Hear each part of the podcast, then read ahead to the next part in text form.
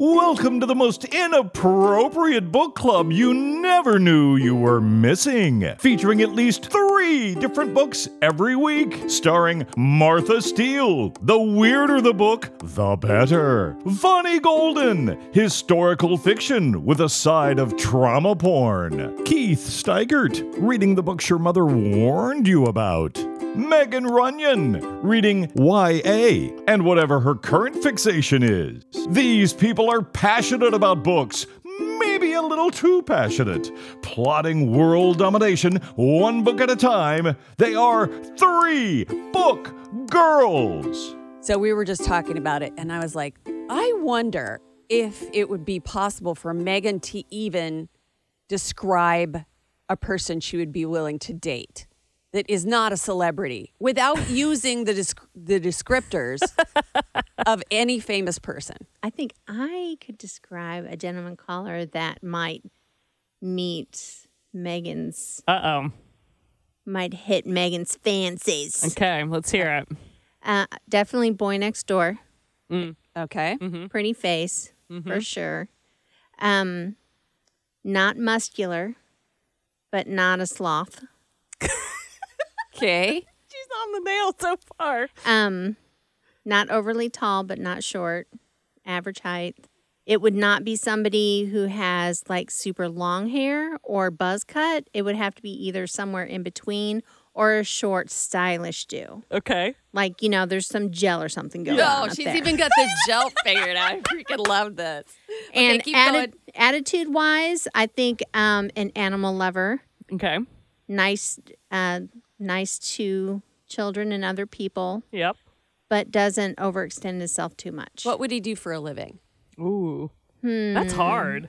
I know. maybe I love it though. maybe marketing, but not sales. Okay. Um, not I don't think an accountant. Hmm. Don't think accountant or a PR director. Somebody who's very outgoing. I think she would want somebody who is has an outgoing personality. I'm gonna need Vonnie to write my dating profiles. That's what I think. Person- Maybe HR, but that's gonna. I think. No, I no. think public relations Yeah. would be more. See, for me, I would think that this is highly entertaining if to it me. if it were me trying to pick somebody for Megan, I would pick somebody opposite of her. okay. I would pick somebody who um, who was nerdy from the standpoint of like maybe he was a big Dungeons and Dragons fan, or you know he has certain- nerdy, but not an introvert. No, Yeah. no, no, no, Yeah. no. There, Yeah. there are a lot of people that Yeah. aren't. Ha- people who have a f- big fandom Yes, yeah. Not necessarily like the same one she has, Right. Okay. so that he can relate to her fandoms. But, not yet, they, her but out. yet they would be opposite. So he would, he would probably have a job like, I don't know, maybe an architect or um, a city planner or something. somebody logical. Yeah. To even out my Piscesness. Well, see, and the reason I'm saying that is because my Piscesness needed to be evened out by an engineer. Yep. That's fair. What about you, Keith? What are your thoughts on the matter? Since we're writing my new Bumble profile on the podcast this week. I don't know, dude. I just find it too weird to like pick out a guy based on his profession and like you know what I mean? Like Well, we're not. I mean, we're just speculating As on what. Bumble sends me a push notification that says, "Bitch, you haven't logged in in days." You're right. now it's it's time to do to give Vonnie the same treatment. Well, do I get to say what I would pick? Okay, what would you pick? they already said what you would pick. They did. I, That's what you get. I was gonna say, I think we covered everything, Megan. no, but Vonnie was pretty spot on. Like, yeah.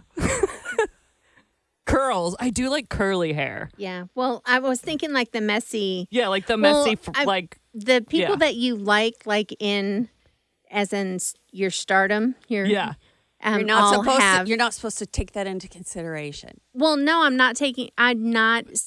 S- I'm But, not like- describing a specific celebrity, but you have to understand that what she finds attractive I mean, if she finds if she likes all curly headed actors, you're not going to set her up with a freaking buzz cut It's true.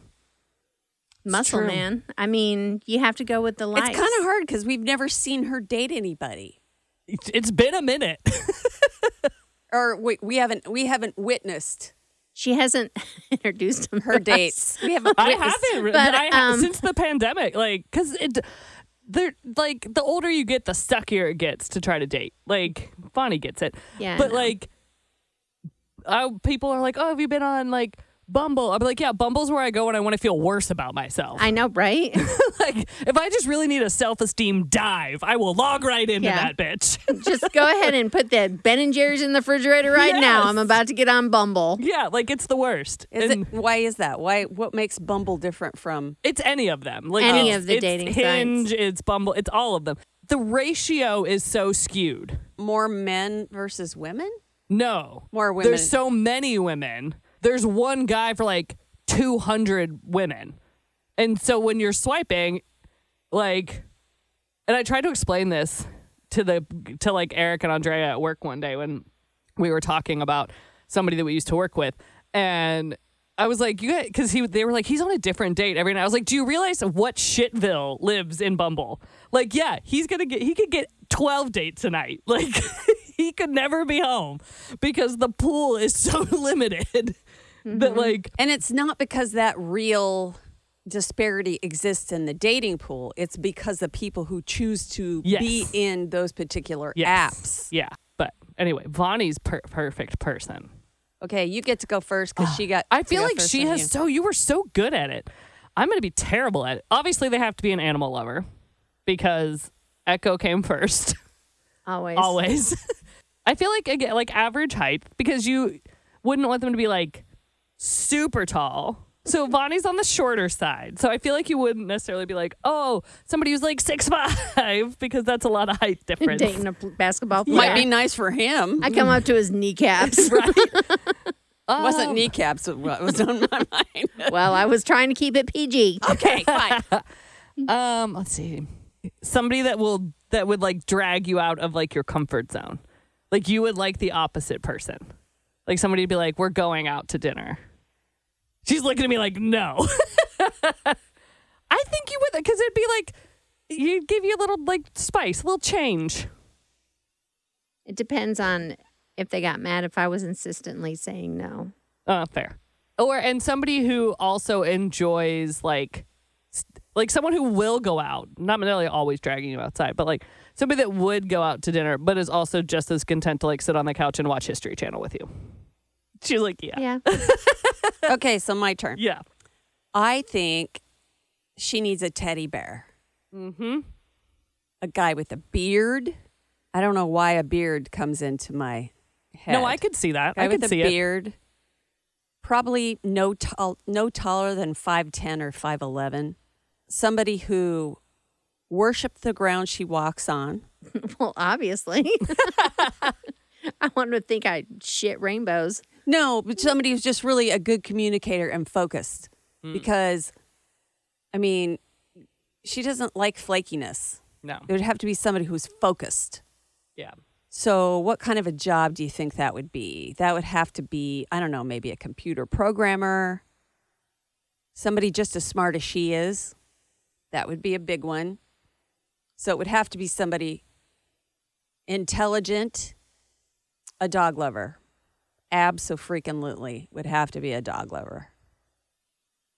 But if he had a dog of his own, that might make problems because, you know, Echo and other dogs. Because somebody is a puppy princess over here. yeah. Well, Echo can be introduced slowly to other dogs. I mean, Echo didn't like Ryder when they first met either. Mm, true. Yeah, we're talking about you. It took three months to get Echo and Ryder to tolerate each other, and now they're BFFs. Hmm. Yeah. So that would be my my prediction for Vonnie's. So if you know anyone, man. feel free. Do not DM us. Don't do it. I take it back. I do not. Listen, want I don't pics in date our well. Instagram. If you, so there's our post Valentine's Day uh, what you really ad. what you really need is you know like one of those one of those nosy grandmother types. The lady who runs the dry cleaner who always runs into different characters and is like, "Oh, this guy's so sweet. He'd be perfect for you and you should eat dinner together. Come on now, I'll set it up." You know, just one last little thing about Valentine's Day that was just kind of funny in a little bit of a sad way. You know, those like little um, memes that on Facebook, like, you know, oh, push the heart and find out who your true love is. Blah, Yeah, blah, yeah. blah. Well, I did that just to be funny, and I do those a lot, but just don't post them because, you know, they're stupid. And um, it came back, you don't have one. what? Yes. I'm like, well, thanks, Facebook. That's rude. No, at least give me my dog's profile or something. God dang. oh no, that sounds like Died. Who's your true love? You don't have one, bitch. Aw. I don't. like- That's terrible. Facebook, rude. Facebook. Here's your here's your yearly subscription to Ice Cream of the Month Club. Is, I, is there an ice cream of the month club? Because I, need that shit. Well, Vonnie certainly does not need an ice cream of the month club because No. she would have to be If it's glued to her. non-dairy. Yeah, well, Yeah, it'd have to be be non-dairy. non-dairy. Here's your Miss Lactose Intolerant over there would not do well with an your ice cream of the yearly month. non-dairy Ice Cream of the Month Club. Cashew milk only, please. Keith, did you guys do anything fun for Valentine's Day with Mr. Keith? No, I had a child on the 12th. So um yeah. from that point on we pretty much didn't do stuff. Yeah. The Rachel and her husband don't do Valentine's Day because his birthday is the 13th. So they celebrate his birthday instead of Valentine's Day. Well, really, Valentine's Day is so busy that if you're already a couple, it's just easier to do it like the weekend before Yeah. or the weekend after, or just do something at home and go out another night. My sister was visiting on on Valentine's Day, and we were gonna try to. It's funny because I I called Dylan. And I'm like, "Well, Annie's in town, so we can all go out to dinner." He's like, "Dude, we're not going out to dinner for two reasons. Number one, it's Valentine's Day. You're not going to get a table. No. yep, And, you know, you And could the tell there was a traffic. lot of people. Oh my God, traffic it was, so horrible Hor- all day. I haven't All seen day it long. that bad since before the pandemic. because you know I drive home at lunch to take Echo out. Yeah. So I drive home from work and back, and you know it. I was almost late coming back from late from lunch. I was late coming in in the morning because traffic was just It was stopped. horrible all all stinking day. I was in the car in the car for a full hour Wow. getting home. That's how bad it was. That's crazy. so by the time I got home, I'm like, I looked at my sister and I'm like, dude, we're not going, we're not going anywhere tonight. Sorry, we'll be eating in this evening. yeah, yeah. Eh, it's okay. yeah, I did my traditional buy a heart shaped pizza and watch a chick flick. that's pretty smart, actually. Yeah.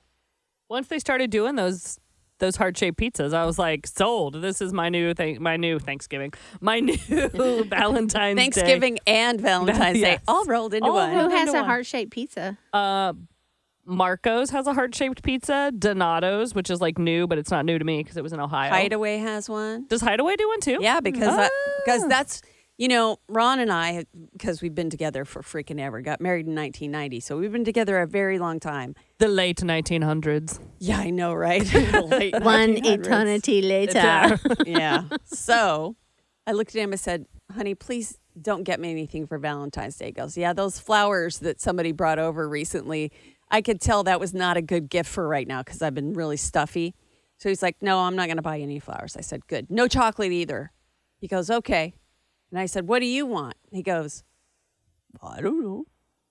So for his Valentine, I bought him a pepperoni pizza. It was not heart shaped, but it Missed had so much pepperoni on it that you couldn't see the top. awesome. So You know what I'd like? I, instead of flower, in lieu of flowers, I want um, some of those bacon roses. Oh, yeah. I could go for some bacon Some roses. bacon roses. We had we talked about bacon on last week's podcast. We clearly need to have brunch and eat some bacon. I know. I need some bacon in my life. well, Bacon, since bacon, we're bacon, bacon, since bacon. we are doing a double episode this week, we're doing one today and one tomorrow, or one Sunday morning. Yes. We'll we'll have to talk about bacon, making some bacon happen There you go. Well, I don't buy bacon for my house because I will eat the whole pound in one sitting Yeah, it's pretty good. Because I love bacon. And really, though, once you cook it and all the fat kind of melts away, it's not really a pound. True. it's more like half a, A half a pound. pound. And you throw in a little bit of like eggs and spinach, Yeah. and then it's a salad. It's I mean, practically a salad. it's practically a salad. Yep. Is there any spice in your book this week? No, None. no, Oh no. no. No, you're doing nonfiction this week. That's why there's no spice. Oh, spice. that's right. Well, I thought it had been a while since I did a really good dad book. So I decided hmm. that I would get in touch with my masculine side. and actually, I shouldn't say that because there's a lot of females who like these kind of books also. I mean, Pat reads a lot of the same stuff that I read. Um, Shona Lawrence reads a lot of the mm-hmm. stuff that mm-hmm. I read. So this week I read a nonfiction, and it's called Bringing Columbia Home by Michael D. Leinbach. And I really hope I said that right. And this book is about the Columbia disaster that happened February 1st of 2003. It's kind of why I thought it was appropriate to talk about since it is February. So I can't believe it was that that long. 20, 21 years one ago. years ago. Dang. hmm We're old. I know. Well, Shit. I still remember the Challenger. I was going to say, you remember the one before. I remember this one vividly.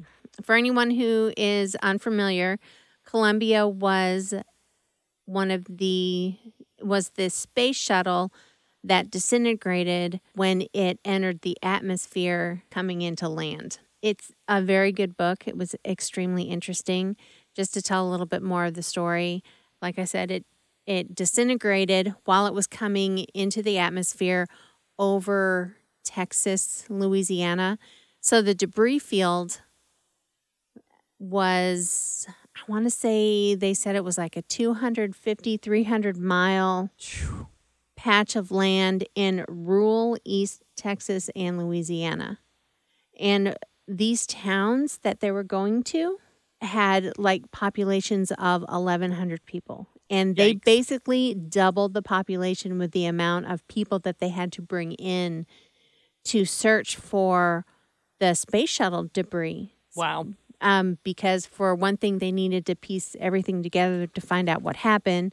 They needed to find these seven astronauts who lost their lives that were on the shuttle. And a lot of the debris was toxic because Yeah. of the propellant. Oh. So they mm-hmm. needed to, I, they had to call in like FEMA and did they have OSHA in 2003? Oh, yeah. Oh, yeah. And OSHA and everything to decontaminate Wow. they had to close the school God, I didn't even think about that. because there was debris around the school and they didn't know what was toxic. So they had to go in and decontaminate the schools before they let the kids go back. Jesus. It just overwhelming when you think about the huge amount of people and the area that they had to search and the kind of debris that they were finding. Yeah. it, it was just it's just overwhelming. And like i said this happened in such small towns that these towns their resources just were not set up for all of these people. Like in part of the book when they were talking about one of the towns that they went to to try to send up a command center. Mm-hmm. And they sent it up i, I want to say they set it up like at the fire station or something. And it only had two lines. And Two they phone lines? two phone lines. Oh, and they had to call to get 10 more phone lines put in. And then that wasn't enough. They had to get more. Then they had to call electricians in because they didn't have enough enough electricity. They ended up having to put transformers on all of the Is Tyler calling you now?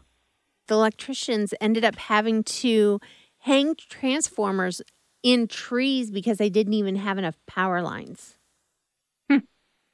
for the Wow. amount of electricity that they needed to run the equipment.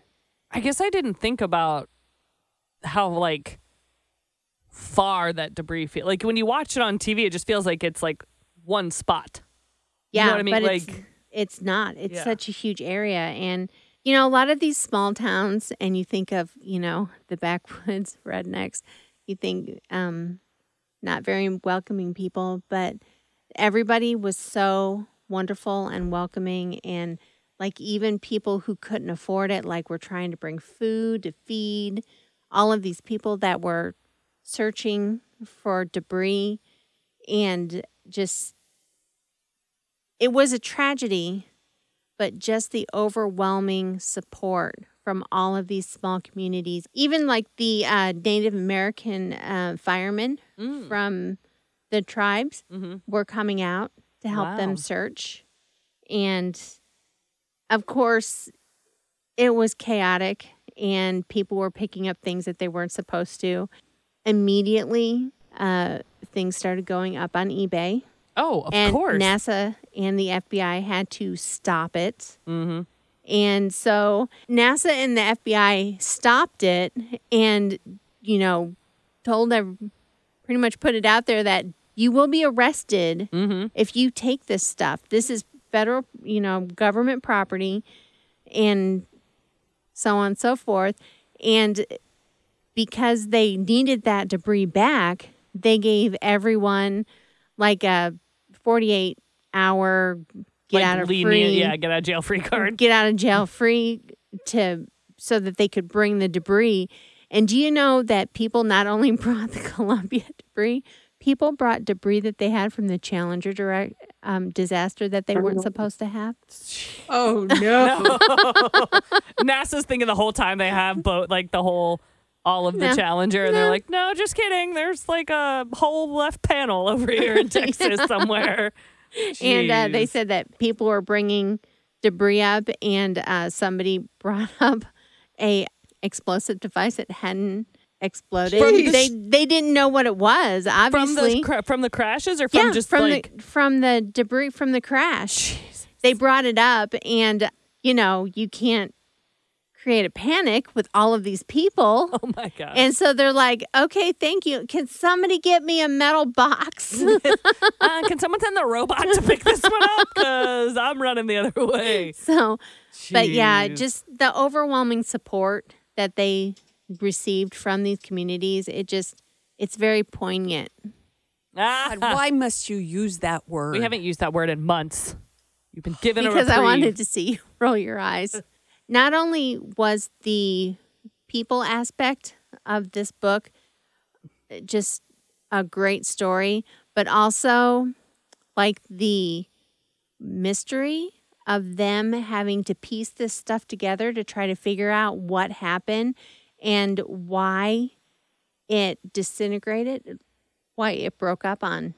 But just the whole problem solving element of them having to try to piece together all of this debris and try to figure out what happened. That was a great part of the book for me anyways because i like that problem solving kind of thing.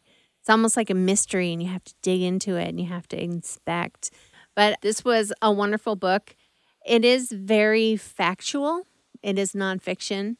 I didn't think it was boring. Martha probably would think it was boring Maybe. but if you really like that kind of factual, um, dig into a problem, into a wreck to find out what happened, obviously, if it was something I was interested in, then I wouldn't hate it. And something like that, I might actually enjoy reading.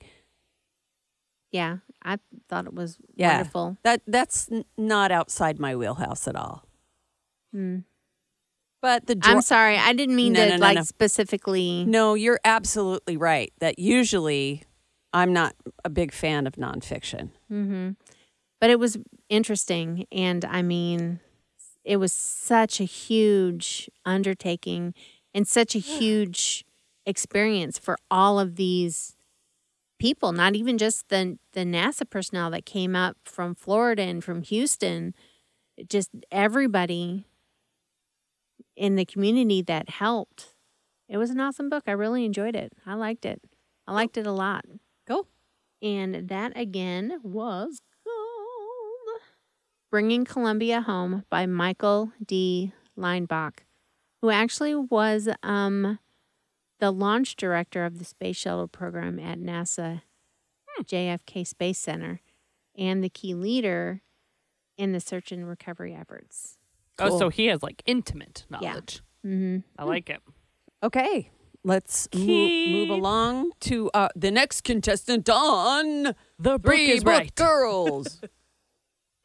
Keith, Thanks, Johnny. I was wondering if you're going to play along. Good job. Book I'm reviewing this week is called Fangirl Down by Tessa Bailey. And it is a golf romance Ooh. because, you know, there's so much hockey. Yeah, but I never mixing read it up. about golf. I love hey, it. you know, uh, personally, I would think that the shape of the ball for golf would make more sense than a puck, romance wise. You know, because golf balls are round and they might possibly resemble another. Some might like it flat, yeah, I guess. Oh Lord, save us, Keith. flat and black. I mean, golf guys have.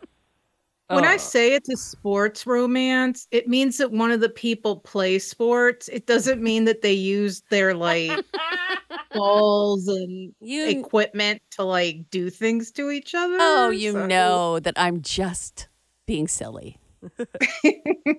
but go right ahead with that golf club, Keith. So, uh, this book is about bad boy golfer. yes. His name just makes me laugh. His name's his name is Wells Whitaker, which is just That's like the most. name. Yes, I was gonna say it's such a golf name. Does he wear jodhpurs too? Probably. he is actually like he, he's this he's one one of these like kind of kids that had this terrible home life and he didn't start playing golf until he was in high school and like some guy kind of found him and just was trying to channel his his rambunctious bad teenager energy somewhere else and then he turned out he was really good at it. This whole book really feels like like a sexy happy gilmore kind of thing where this guy kind of just falls into it. I mean he's not goofy he he's he's more like he's this terrible brooding everything is awful kind of guy. He doesn't really he's not like a golf guy in the sense that he wears the weird clothes. I mean he wants to wear like jeans or that kind of thing when he plays and and he doesn't like you know kissing up to um, sponsors or any of that kind of stuff and he does really well and he wins a, couple of titles at first. And then as he and then something happens and he just kind of isn't as great as he once was. And he learns really quickly that golf is like a fickle world. And so some of these people who he was close with or he's really built ties with have kind of left him as he's done more poorly and so he's on tour and it's being televised and there's one woman who is his number one fan and she comes to all uh, like all of his events and she holds up a big sign saying that she's um Wells Bells. She's one of Wells Bells like that is his fan group. That is And a she- fucking genius fandom, and I am here for it. Wells Bells.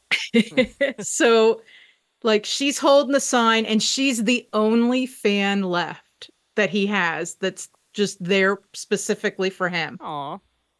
And on this day, he's doing awfully, and he just kind of decides, you know what? Screw this. Screw the tour. Screw golf. Like, I just don't care anymore.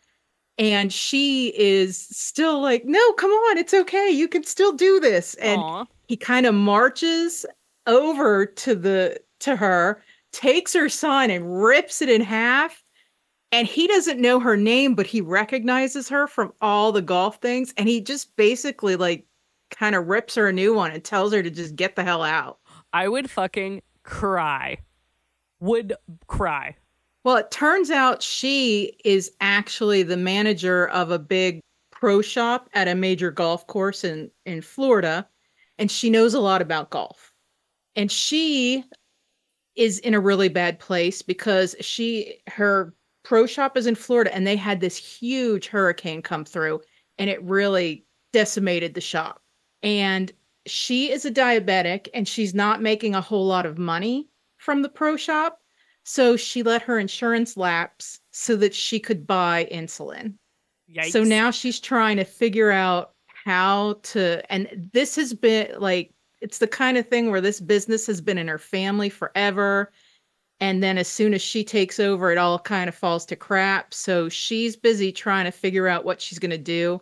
And this golfer guy thinks about what he's done and he feels so bad that he kind of goes looking for her. And then he realizes that she's in this terrible situation. So he decides to go back on the tour and he hires her as his caddy. Aw. So this book was really great in just all the romancy happiness kind of ways, but it was also really good in that we have a main character who has diabetes and you don't really see that a lot in books. And so uh, you learn an awful lot about the disease and how hard it is to manage, how expensive the drugs are. You get a real, so it's really good with representation of that. And also, sh- she's his caddy, and women caddies are not a very popular thing on the male golf tour. So, I mean, all like she's expected to go in like there's one dressing room and it's a men's dressing room. And so you just see how kind of skewed golf is in a lot of ways Mhm. and it's really nice because they make a lot of advances and you think, "Oh, that would be really great if they did that in real life." And I think they do because I mean, I did I did do Google searches because I don't know a lot about golf. Like my father's a huge golfer and I still don't know a lot of, about the game. So, I mean, there are women who caddy for their husbands and stuff. So that was fun to see, but it's a really, it's a really fun romance. It also has some really good tidbits of information in it. I mean, if anybody reads Tessa Bailey, they know that she always writes these amazing, like, broody, grumpy, but also insanely hot men, and then these adorably happy, always looking on the bright side of things, like female characters. So she's got grumpy sunshine all wrapped up in a, a little bow for this one. And yeah, I, I liked it a lot. I gave it five stars. And that again was Fangirl Down by Tessa Bailey. That sounds lovely. Good job, It golfers. All right, so we're gonna take a hard left because I have a true crime book this Uh-huh. week. That'll And- do it. That'll do. And so this was not the book I had planned on reviewing this week, and then I started reading it, and I'm gonna tell you why I had a shift. So I am reviewing Down the Hill by Suzanne Hendricks. And if you are at all in the true crime world, you just heard the words down the hill in your brain in the audio from this case. So I had picked out a different book to start reading. And I woke up on the 13th. So what was that? Tuesday? And was like, no, that's not the book I want to read. I want to read Down the Hill. I want to read about the Delphi case, which this case happens in Delphi, Indiana. And I open the book and read the first page, which the sister, Kelsey, has the foreword. She wrote the foreword. She's the sister of one of the girls. And two or three sentences in, it says February 13th was like any other day, or like the day that everything changed. I literally picked up down the hill on the seven year anniversary of the death of Libby and Abby. And it creeped me out. And I just felt like it was kismet or something that I had totally different book planned. And that was the day that book called to me from my shelf. So we're going to talk. It wa- I tell you, I had full goosebumps. My boss walked by and he's like, Are you okay? And I was like, No, I am not okay. like, this is weird. And so to give you this book is done by um, Suzanne, and she actually is a news reporter for HLN and CNN, and she also has a podcast about Down the Hill, and they all kind of go together. So Abby and Libby are are 13 and 14 or 12 and 13, I can't remember exactly, year old girls. And they had an unexpected day off of school because Delphi had too many snow days that they hadn't used. And they were like, shit, we got to use one of these days. And so they were like, great, this random Monday, the school's out. So the girls were, and this is a small town in Indiana. Like, I have driven by this town in Indiana. And the girls' older, one of the girls' older sister, Kelsey, they asked if they she would drive them to the park because there is the Monon High Bridge, which is kind of like a local spot. It's an old railroad bridge that is sketchy as fuck. That adults are like, no, I'm not walking across that thing. The kids are like, yeah, and like run across it like no fear. Because it's like a 63 foot drop if you step wrong off this bridge. But you know, kids and their teenagers are like, we're going to make it. And so they go to this bridge and totally normal thing. Like it is a kind of a local spot. And then their dad, one of the dads comes to pick him up. They're not there. And he's like, well, maybe somebody else picked him up. I'll go to the house. And so they kind of do that round robin of like, are, are they with somebody else's family? Are they somewhere?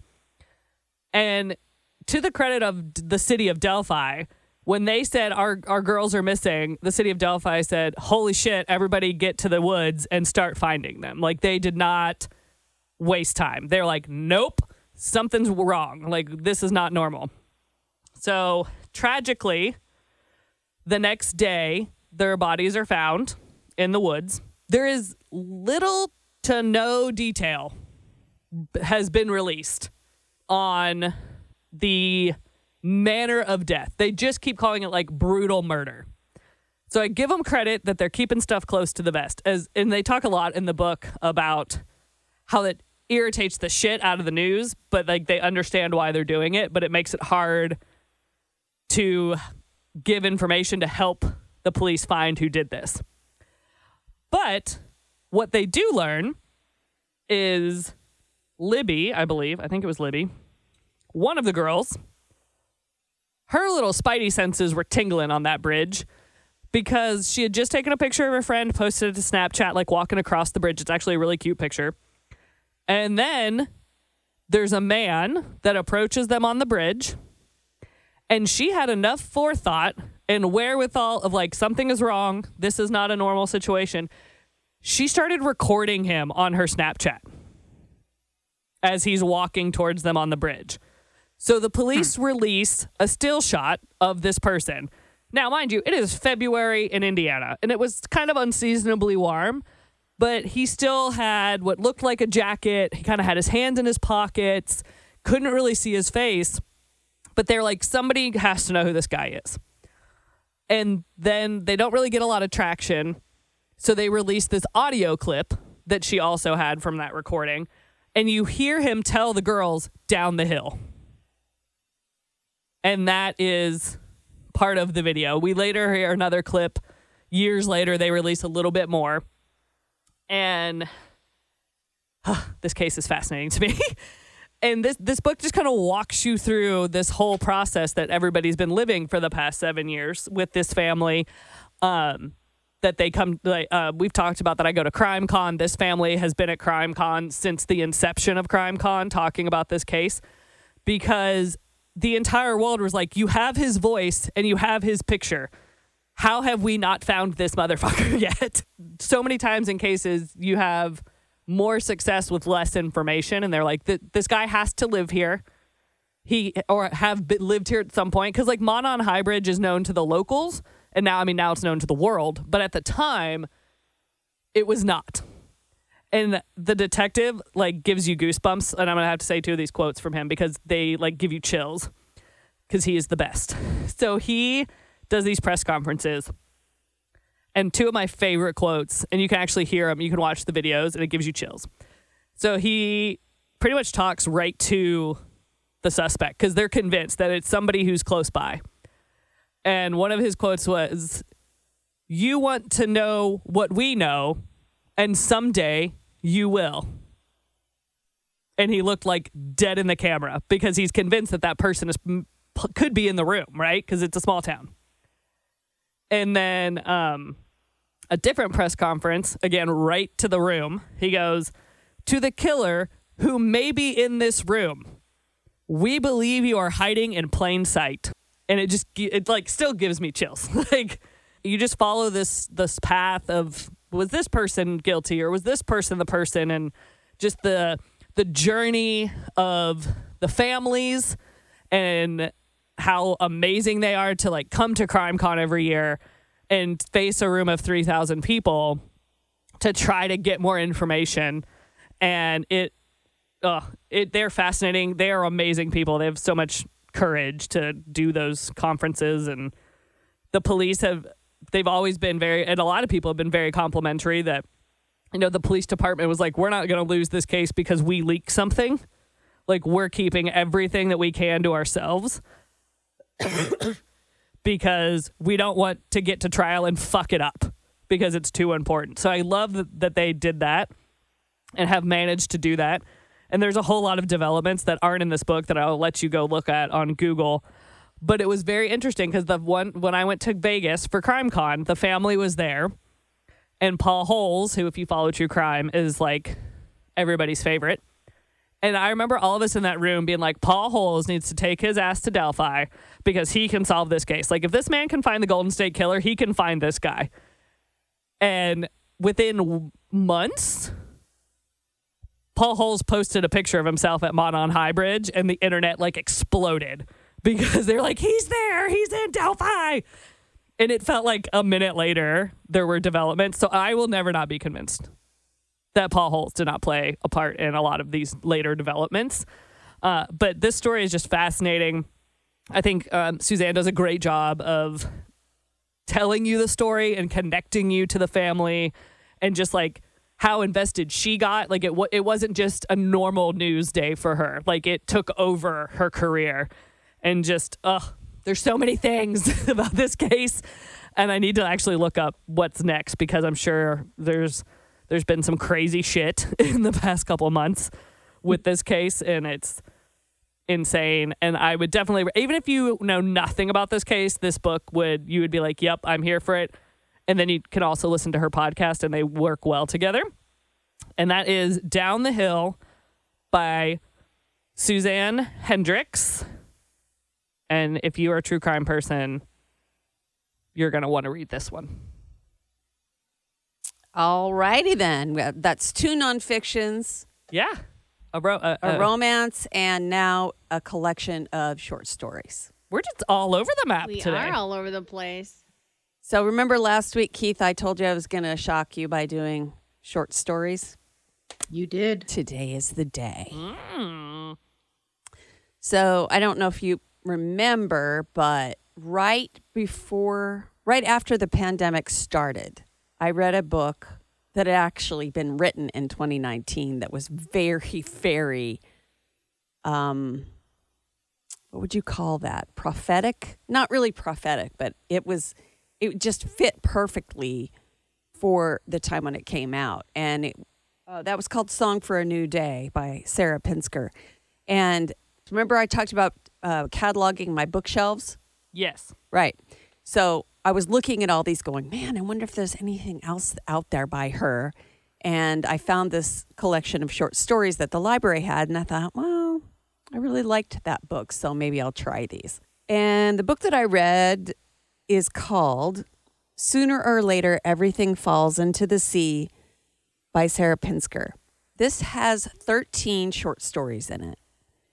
Normally, I don't really, I don't know, I guess there's hardly anything to sink your teeth into when you read a short story. And that's one of the reasons that I'm not fond of them because just about the time I get into the subject line of the story or the, the subject matter of the story, then it's over and we're on to the next thing. One of the things I think that helped me with this particular collection is that there was a bit of a common theme that stor- sort of stretched through all the stories, and that is music. I didn't know why until just now when I was looking up information about her, and I found out that she's actually a singer songwriter as well. So that makes perfect sense as to why there's so much information about bands and music and everything. It just sort of flows through the entire collection. There were there were a couple of standouts in the collection for me. The the title, the title piece, the sooner or later everything falls into the sea was really good. It's about this woman who washes up basically on on this island and she's she doesn't have any food or water and this she runs across this woman who takes her in and I'm not even going to talk about that one. It's too hard to fucking explain. That's the other thing about short stories is like they're just these little time capsules or po- it's like an extended poem in some Time capsules is pretty good. It's like just a glimpse. Right. There's not enough of it there to really explain anything about each story. It's almost like a dream. It is a little bit. So just little vignettes of things going on in, in different glimpses that you get. So I liked that one. I liked Sooner or Later Everything Falls into the Sea. I really liked the one about the robotic grandmother built by a Holocaust survivor. So he ba- basically builds his his grandmother and so that he, so that she can share her wisdom with his daughter. And of- course, at first, the girl doesn't like the robot. She doesn't want anything to do with it. And as time goes by, she sort of becomes more attached. There was a retelling of Homer's Siren called The Lon- Lonely Seafarer. This a stretch of highway two lanes wide was really really cool. It was about this guy who has a robotic arm attached. And I've read a bunch of different stories about you know people with phantom limb syndrome and stuff like that. But this one was really weird because the guy gets the the arm attached and the arm thinks it's a highway. And so he keeps getting visions of this particular stretch of highway in Colorado. And then something goes wrong with the arm and he has to get it fixed. And then whatever new software they put in it is replaced and he doesn't see it anymore. This is really weird and interesting. But the reason that I wanted to review this book is for the last story. It was it made the entire thing worth reading. The premise of the story is that it takes place in a hotel, but the convention is made up solely of Sarah Pinskers from different parts of the multiverse. All the same woman, all living different lives. And they get together for a convention. So she's Loki. She's all herself, all in different forms. So there's hundreds of them. So she's Loki. I don't know what the fuck I know you don't, about. but other people will. So, it, in the very first part of the book, one of the Sarahs gets murdered, and so this the main Sarah that we get to know is an insurance investigator, but she's the closest thing they have to a detective. so she's the one that starts trying to look into what happened to the murdered Sarah. It is the trippiest fucking thing I've ever read. So if one of the other Sarahs killed the other Sarah, would that be considered self harm? Exactly. I mean, it, there were so many things about this that just made your brain hurt. But yet, it was such a good story. And I didn't feel the book, I didn't leave the book feeling dissatisfied like I usually do with a collection of short stories. Like I said, there was that main thread of music that ran most of the way through it. And then this just killer story at the end. Man, it really was one of those things that as I was listening to it, I was thinking about all of the tiny little things in my life where there might have been a turning point. Like, say, for example, you're driving to work one day and somebody almost hits your car and you think, man, that was close. What would happen if you actually did hit the car? Is does that branch off into another you know timeline? Does that does that version of me then get in the car accident and I mean there's just all this I need you to watch Loki now. Megan I feel stop. like Gwyneth Paltrow was in a movie like that. She was called Okay. Sliding Doors, but Oh, it was only just the one of her. This is like I'm thinking as I'm going through, as I'm listening to the story, I'm getting flashes of, you know, when I was 18 and I was trying to make up my mind about what I was going to do, and there was this door over here I could have gone through. When I was five, my mom gave me a choice of, do you want to take voice lessons or you do do you want to take piano lessons? what would have happened if I had taken voice lessons? Would I be Taylor Swift? I mean, probably not, but you get where I'm going with this. Yeah. All of these tiny little places in your life that might be considered a turning point. And of course, at the same time, I'm also listening to the story, but it's so, it was so thought provoking and so trippy to sit there and listen to this story that was all about the same person, just in different possibilities. And then at the end, they all go back. Kind of reminds me like of one of those remember choose your own adventure books. Oh my God, I love those books. Exactly. Except every time that you choose an adventure, that same it produces like another person instead of just another Yep. timeline. Exactly. And it goes off, and that person lives your life, but with different circumstances. Or like um, Rose on Doctor Who. Yeah. Instead the of parallel dying. timeline Yep. She lived in a parallel timeline where she stayed with the doctor. or dimension or whatever she was Yeah. in. dimension or whatever. Yeah. But like I said, it was that that um the entire book was really good and each of the stories had a unique and interesting thought-provoking moment for me and her writing is very poetic. Where you'll you'll read a sentence and you go, "Man, that's so cool." And there were a bunch of those while I was reading it. And yeah, I'm going to have to buy a copy because it's just, it reminds me a little bit of Ray Bradbury. Mm. Some of the stories that I read from him when I was younger really gave me that same feeling. And as much as I bang on about hating short stories, uh, I really liked this set and it was called Sooner or Later. Oh wait, I forgot to say the name of that. Um, the last the last story in the collection. Oh yeah. the the name of the last story in the collection was, and then there were, N one, like, and then there were none. Yeah. Yeah. Cool. So anyway, but the book as a whole was called Sooner or Later Everything Falls into the Sea by Sarah Pinsker. And now I'm really interested to see if I can find any music by her too to see if she's any good. You know, you can try to find this book at the book sale this coming weekend. I have a whole list of stuff that I'm going to be looking for because I have things that I'm are on my wish list for my shelf. yeah. Debuts I've read this year, some really good horror novels. Now this one's on the list.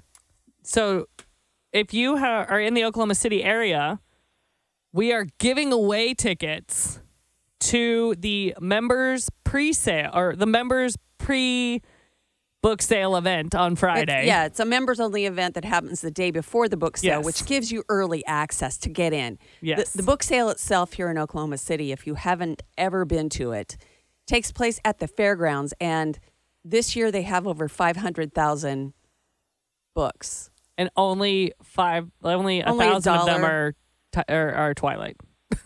And Yeah, only right. what? a thousand or Only a Twilight? thousand. but it's like it's like a dollar.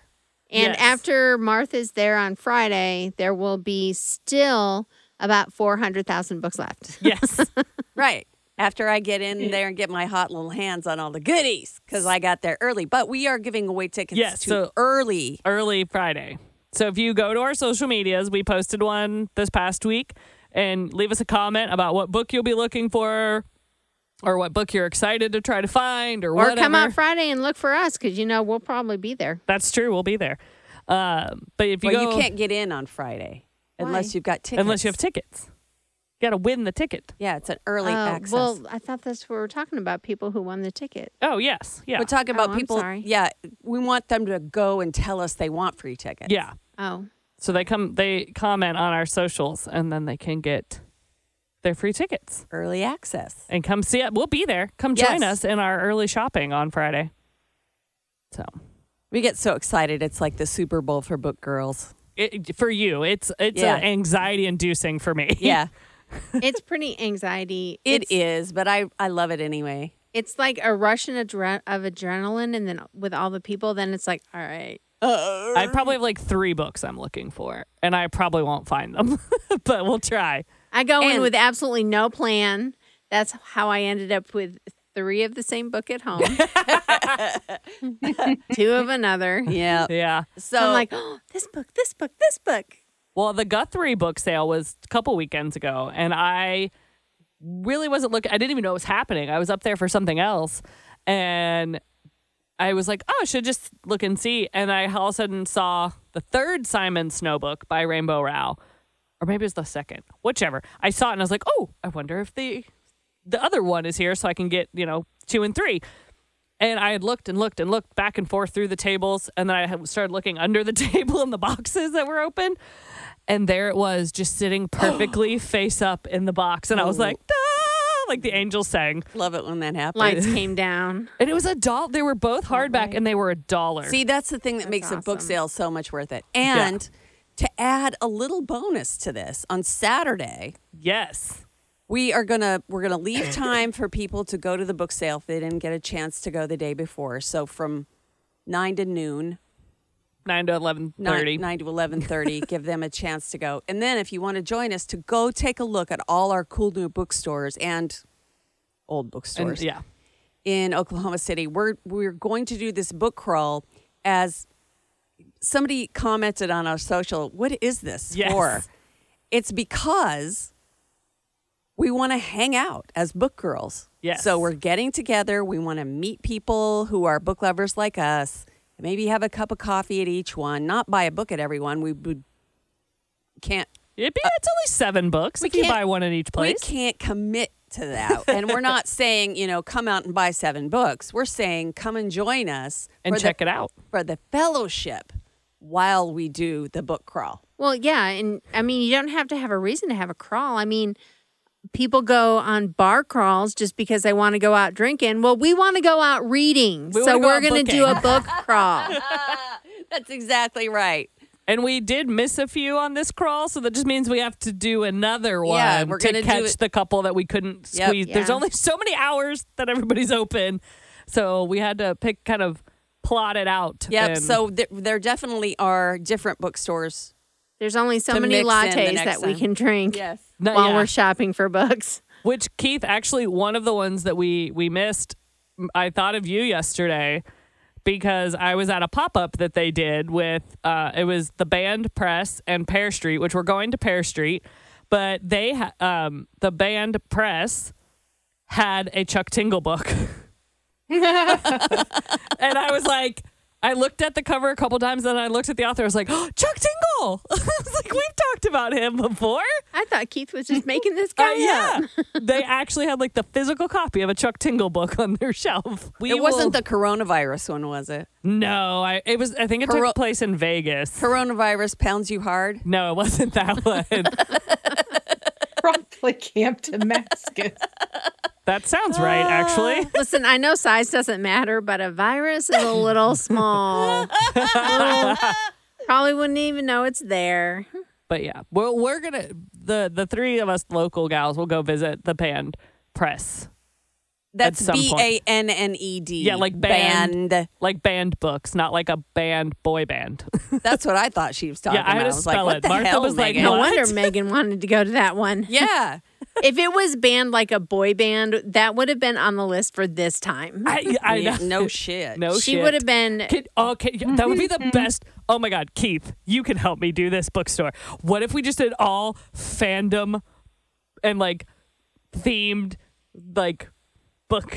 Like Megan's fans? head is exploding Yeah, right now. because you could still you could do fandom like you could still have your sports romance because that's its own fandom, and then you could have all the books that were like once upon a time fan fiction now like are actual books like Fifty Shades and After and all of Ali Hazelwood, and you could have that as like your whole bookstore. Oh my god! If I ever win the lottery, you will know. I think Megan had too many lattes before she came here tonight. Yeah, I think she did. We need to make her calm down. If uh, listening to One Direction does this to you before the podcast every time, then we're gonna have to limit you. yes, there's no more, no more One Direction for you. we're gonna have to give you a one Di- one One Direction patch to wear during the podcast. no One Direction detox, more like. Never. Well, I meant you know, Yeah, so like- she doesn't go into withdrawal during That's the. true. That would Podcast. really. But that would be the most badass bookstore. Like that would be so good. We're like never fan- getting her off. Which this is thing. also a fandom. Badass. Could be. Yeah. It, oh, there's potential here. There is so much potential on this theme. All right, we got to find an ending. Oh, I that. I'm, I'm I'm spent. I just made a whole bookstore. Megan blew her wad already. I hit echo with my foot because she insists on sleeping. Megan doesn't even need the vibrating underwear. She just needs to talk about fandom for a while. And she's like, she's Oh like, God! sports theme, sports theme, sports romance, oh, romance, romance, romance, romance. and that's going to do it for. Three book girls. If you made it this far, you are truly bookish. So go to Facebook and join your fellow book lovers on the Three Book Girls Squad. Follow Three Book Girls on socials and be on the lookout for their next live event. Proud of their lack of shelf control, Three Book Girls is a Steel Trap production.